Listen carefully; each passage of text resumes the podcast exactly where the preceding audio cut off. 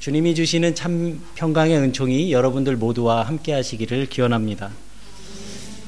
어, 이 땅에 생명을 받아서 태어난 사람이라면 누구든지 언젠가는 하늘 본향으로 돌아갈 날을 맞이하게 됩니다. 우리가 이 세상 떠날 때가 되면 과연 내가 살아온 그 인생을 어떻게 요약하게 될까? 여러분들도 그런 생각을 해본 적이 있으신지 모르겠습니다. 그리고 여기 계신 그 우리 교우들은 아직 젊으시기 때문에 어, 그런 생각을 해볼 기회가 많지는 않으셨을 거라고 생각이 됩니다.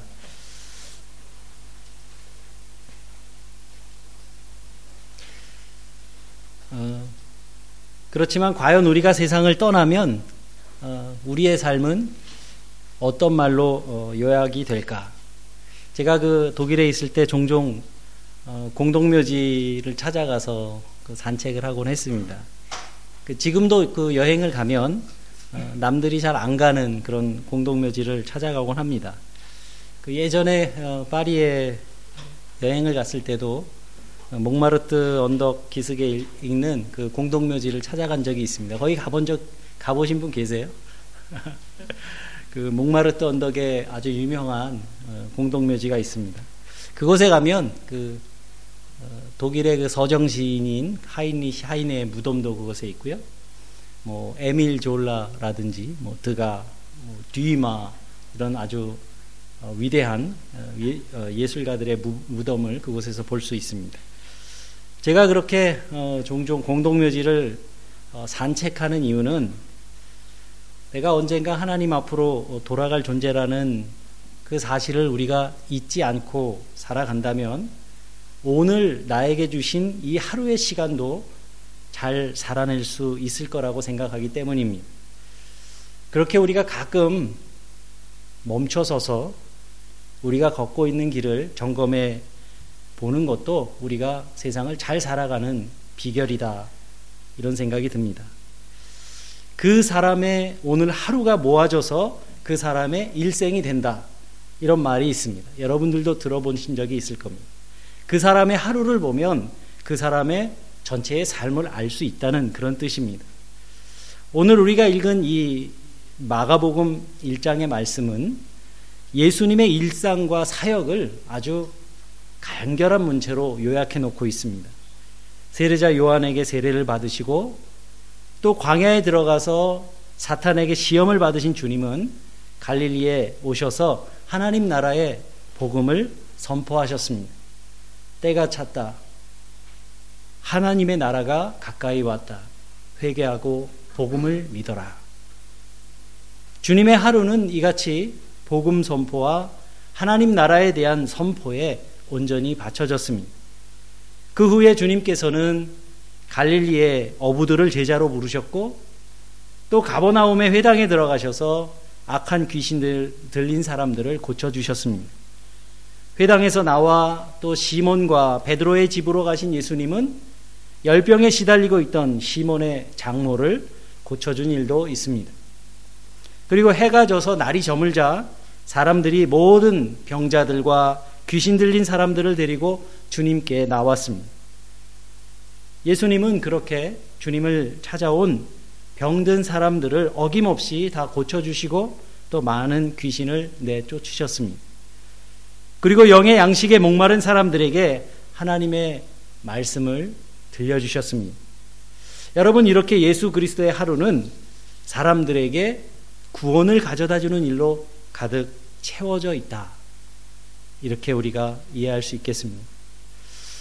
신약 성경의 그 원전은 고대 그리스어로 어, 기록되어 있습니다.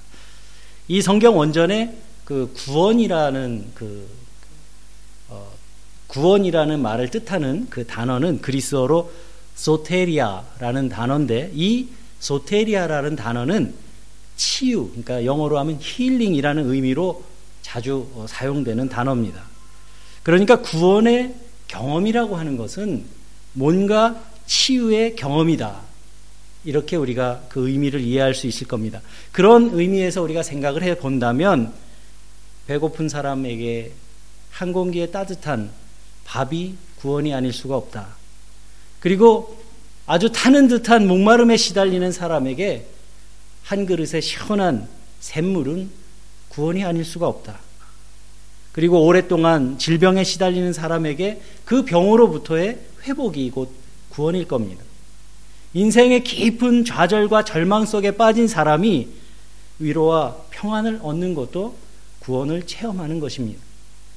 그리고 자기의 그 죄에 시달리고 있는 사람들에게 그 죄로부터 해방되는 경험, 용서받고 그리고 그 죄에서부터 해방되는 경험이야말로 구원의 경험이라고 할 수 있을 겁니다. 물론 이것이 성경이 말하는 구원의 전부는 아닙니다만은 구원 체험이라고 하는 것은 뭔가 가로막힌 것을 시원하게 그런 것들이 해소되고 뚫리는 그런 체험이고 우리를 얽매이고 얽매이고 있던 어떤 힘으로부터 해방되는 체험이라고 말씀드릴 수가 있겠습니다.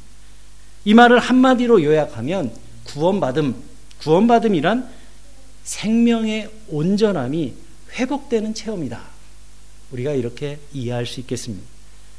내 삶이 뭔가에 짓눌려서 일그러지고 내가 마음껏 내 생명의 시간을 살아낼 수 없도록 제약하고 있는 많은 것들이 있는데 그 모든 것들이 내 주변에서 사라지고 내가 하나님으로부터 받은 그 생명의 시간을 충분히 살아낼 수 있도록 회복된 그 같은 상태가 구원받음의 체험이라는 말씀입니다. 예수 그리스도가 이 땅에 오셔서 하셨던 사역의 중심이 바로 이것입니다. 병든 자들을 고쳐주시고 귀신에게 사로잡힌 사람들을 해방시켜 주셔서 그들이 온전한 사람으로 살아갈 수 있게 하시고 자기의 삶이 아무것도 아니라고 스스로 자기 비하에 빠진 사람들에게 그들의 생명이 얼마나 존귀한 것인가를 깨닫게 하심으로 주님은 그들이 마음껏 자기의 인생을 살도록 해주셨습니다. 이렇게 예수님은 뭔가에 짓눌려 있던 생명이 그 본래의 그 생기를 되찾아서 살게 해주시려고 우리 곁에 다가오시는 분입니다. 영혼의 무기력증에 사로잡힌 사람, 세상의 아름다움을 깊이 자각하지 못하는 사람들, 그리고 메마르고 팍팍한 그런 삶에 지친 사람들, 바로 그러한 사람들이 예수 그리스도와 만날 때 새로운 생의 활기를 되찾게 되었음을 성서는 우리에게 증언하고 있는 것입니다. 여러분, 타락한 사람이라고 하는 것이 무엇입니까? 자기에게 주어져 있는 생명이 얼마나 소중하고 위대한 것인지를 깨닫지 못하고 눈앞에 현실에만 붙들려서 전전긍긍하면서 살아가는 그러한 삶의 모습이 타락한 실존의 모습이다. 성경은 우리에게 그렇게 이야기하고 있습니다. 하나님 앞에 설 수 없는 존재. 아담과 이브가 그렇죠. 어떤 사람이 산에 등산을 갔다가 독수리 알을 주웠답니다. 그걸 들고 와가지고 집에 있는 닭장 속에 이렇게 어, 섞어뒀는데 그 어미닭이 그 달걀을 다른 이제 달걀과 함께 품었습니다. 그래서 시간이 지난 다음에 그 독수리 알은 다른 병아리들과 함께 어, 그 알에서 깨어나게 됐는데 그 부화된 그 새끼 독수리는 그 어미닭을 쫓아다니면서 여러 가지 생존법을 배웠다고 합니다. 막 흙을 파헤쳐 가지고 지렁이를 잡아먹는 법도 배우고 또 막 개가 이렇게 막 쫓아오면 막 달려가다가 슉 해서 지붕 위로 올라가는 것도 배우고 그래가지고 닭으로서의 그 정체성을 유지하기 위해서 많은 것을 배우면서 어, 살아가고 있었습니다. 그런데 그러던 어느 날 문득 하늘을 이렇게 보는데 저 하늘 위에 날개를 쫙 펴고 날개짓도 안 하면서 바람을 쫙 타고 유유히 샥 돌고 있는 독수리를 본 겁니다. 그래서 그 어미닭에게 물어봤대요. 엄마, 저분이 누구셔? 그러니까 어미닭이 그랬답니다. 하늘의 왕인 독수리님이셔. 너는 닭이니까 헛된 생각하지 말고 현실에 충실해. 그래서 그 독수리는 어미닭의 충고대로 닭의 운명을 충실히 살아냈다고 하는 이야기입니다. 여러분 이 독수리가 자기의 운명을 충실히 살아냈다는 이 이야기가 잘된 일입니까? 비극입니까? 여러분, 하나님은 우리들을 하나님의 아들, 딸로 이 세상에 내셨습니다. 여기 모인 우리들이 한 사람 한 사람이 어마어마한 가능성을 가지고 있는 존엄한 인격들인데 우리는 이 세상을 살아가면서 내가 얼마나 소중한 사람인 것을 잊은 채 땅의 현실에만 매어서 살아가고 있지 않은가 하는 얘기입니다. 예수님은 우리가 사탄의 메인, 사탄의 종이 아니라 하나님의 아들이요 딸임을 말씀하셨고 선언하셨습니다.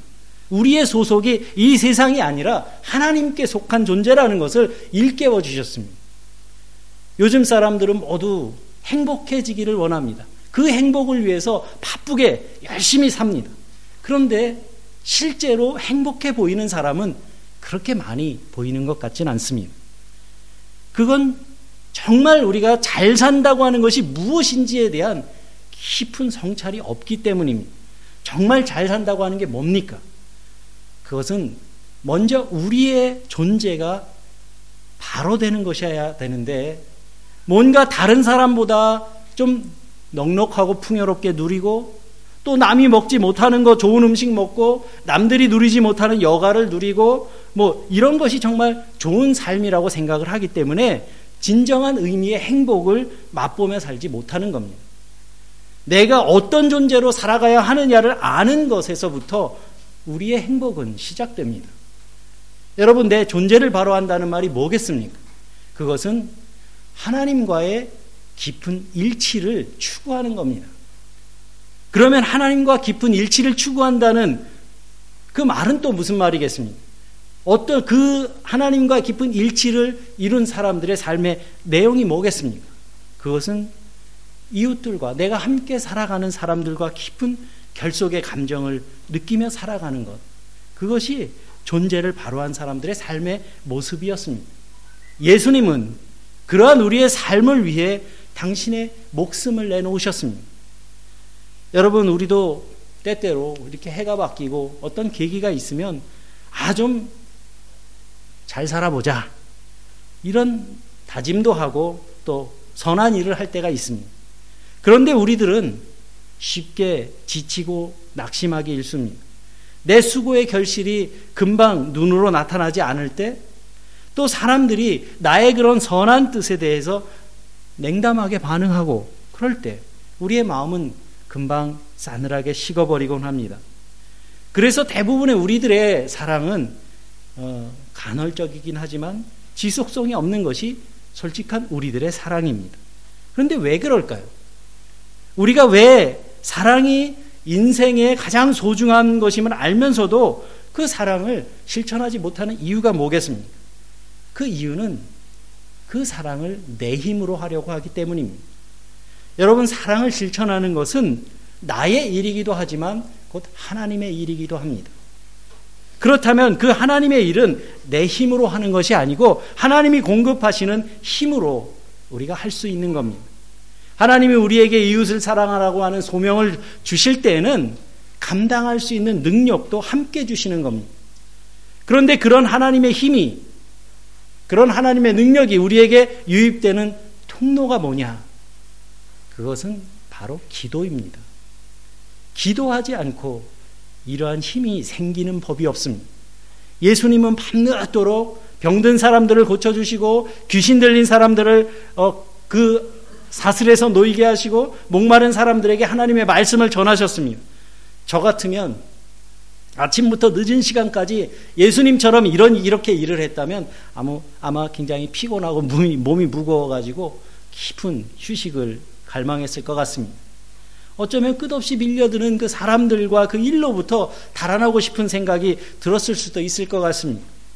하지만 예수님은 그러한 내색 한 번 없이 당신에게 맡겨진 일들을 감당하셨습니다. 그러한 불가사의한 그런 힘이 어디서 오는 걸까요? 그 힘은 바로 기도에서 오는 겁니다. 이른 새벽 모두가 깊이 잠들어 있는 그 시간에 주님은 홀로 일어나셔서 외딴 곳으로 가서 기도로 하루를 시작하셨습니다.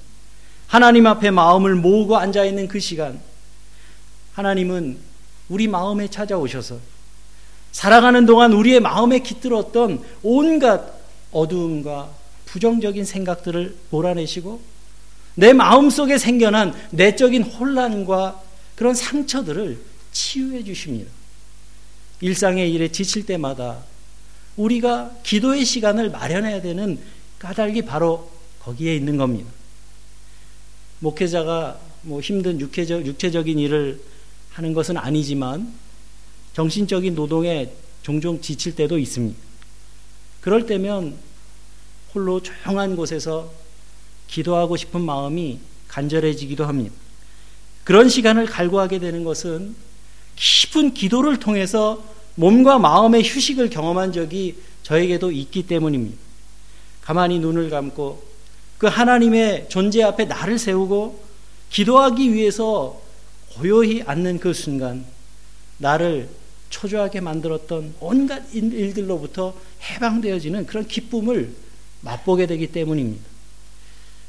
저희 부부는 내일 아침 일찍 새벽에 유럽 신년성에 참석하기 위해 이태리 피렌체에 갑니다. 저희 부부가 매년 어, 참석하는 그런 집회인데요. 뭐 집회 가면은 뭐 다른 일 하는 거 없습니다. 예배 드리고 밥 먹고 찬양하고 예배 드리고 밥 먹고 찬양하고 기도하고 그렇습니다. 그렇게 한 며칠을 지내다 보면 이 영혼의 무게가 가벼워지는 것을 맛볼 수 있기 때문에 저희들은 어, 매년 어, 이 집회에 꼭 참석을 하려고 합니다.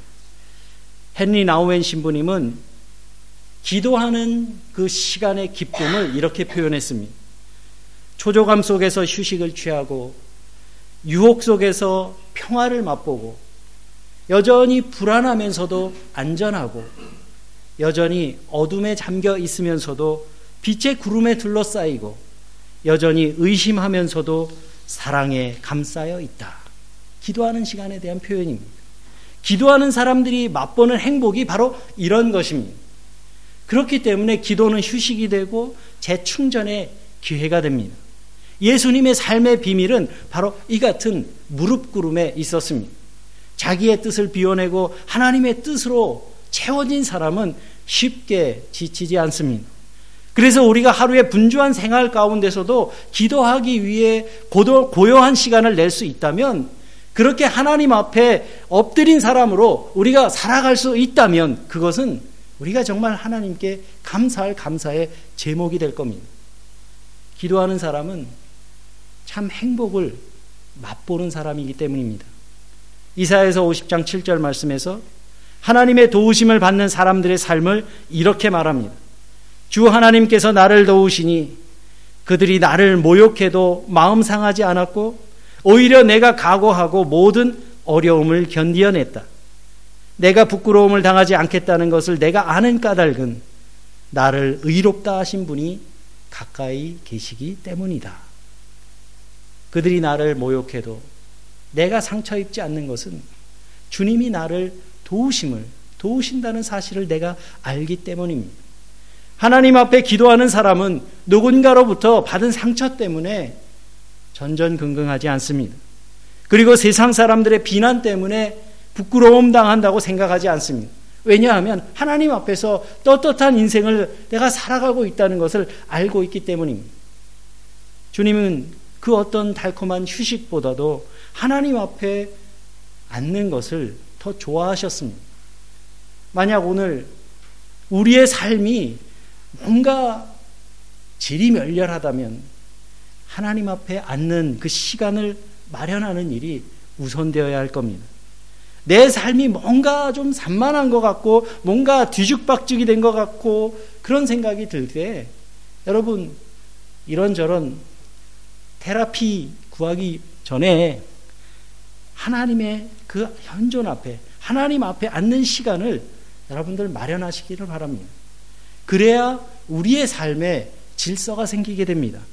하나님의 마음이라는 그 거울 앞에 나를 비춰볼, 비춰볼 그런 용 기를 내게 될 때 하나님의 능력이 우리 안에 흘러 들어오게 되는 것입니다. 오늘 본문 말씀을 보니까 예수님이 기도로 하루를 열고 있을 때 잠에서 깨어난 시몬은 일행과 함께 예수님을 찾아 나섰습니다. 그리고 기도하고 계신 주님께 나와서 말합니다. 모두 선생님을 찾고 있습니다.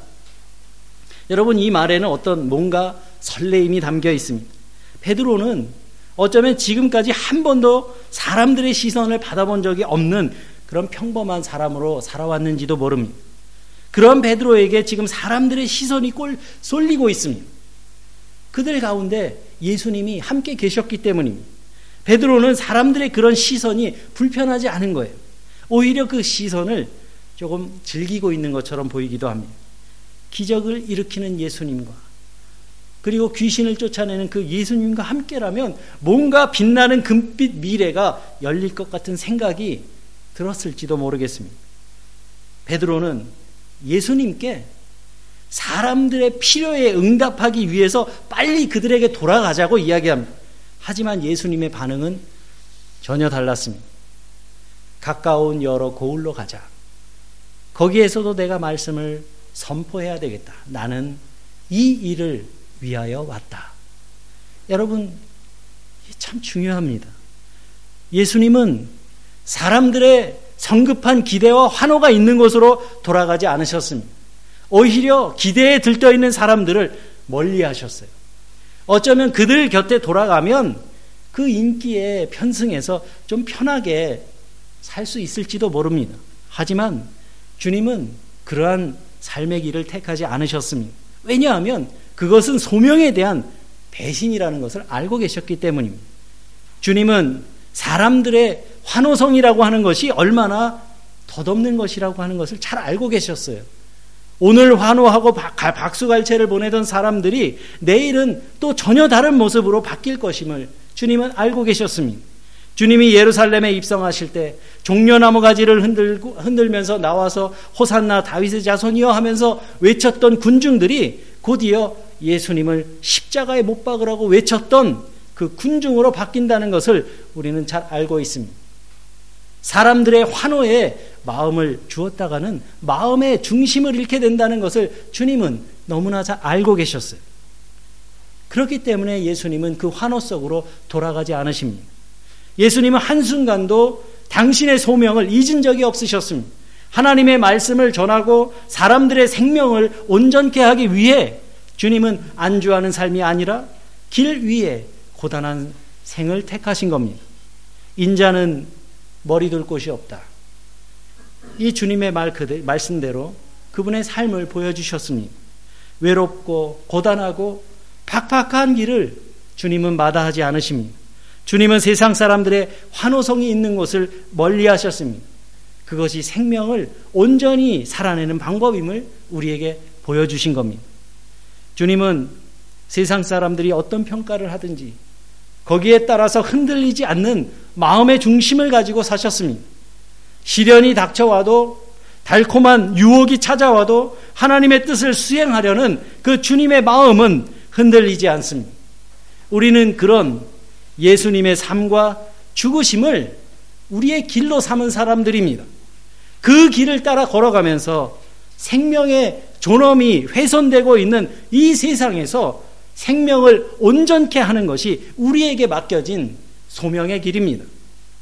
우리가 그런 주님을 따르는 사람들로 살아갈 수 있기 위해서는 때로는 멈춰서서 주님 앞에 앉아 기도해야 합니다.